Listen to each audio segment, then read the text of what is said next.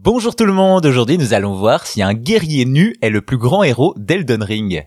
Vous connaissez forcément Elden Ring, un titre de From Software qui propose encore une fois une aventure à la difficulté relevée, une difficulté qui n'empêche pas certains joueurs de compliquer le défi, voire même de devenir des héros. C'est le jeu de l'année pour beaucoup et dès sa sortie en février 2022, Elden Ring est sur toutes les lèvres et dans beaucoup de machines. Les joueurs peuvent donc s'opposer aux ennemis du jeu, tous plus impressionnants les uns que les autres. Seulement voilà, si Elden Ring peut être plus accessible que ses homologues, il reste un challenge ardu et il comporte aussi son lot d'ennemis surpuissants qui ont fait rager plus d'un joueur. C'est notamment le cas de Malenia, une guerrière rapide et puissante, réputée comme étant le boss le plus difficile du jeu, et au vu des autres, cela n'est pas une mince affaire. Ainsi, de nombreux joueurs vont enchaîner les tentatives pour la vaincre, parfois avec succès, souvent avec la mort de leur personnage au bout du chemin.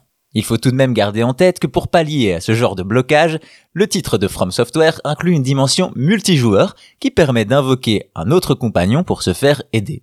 Et vous vous en doutez, face à Malenia, beaucoup de joueurs vont faire appel à de l'aide pour la vaincre, et nombre d'entre eux vont alors recevoir un coup de main inespéré. L'histoire semble toujours la même. Un mystérieux joueur apparaît, pratiquement nu, simplement équipé de deux épées et d'un vase sur la tête. On pourrait croire à une blague, mais le nom du joueur a une importance, Let Me Solo Her. Et en effet, dès le début du combat, celui-ci va se diriger seul vers Malenia et faire ce qu'on appelle une démonstration.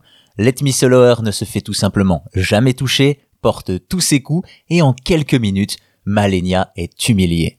Évidemment, il n'en faut pas plus pour que la communauté et Internet érigent Let Me Solo au rang de légende à travers diverses créations qui dépassent même le cadre d'Elden Ring. Finalement, quelques mois plus tard, le masque tombe et le joueur révèle son identité, il s'appelle Klein Tsuboy.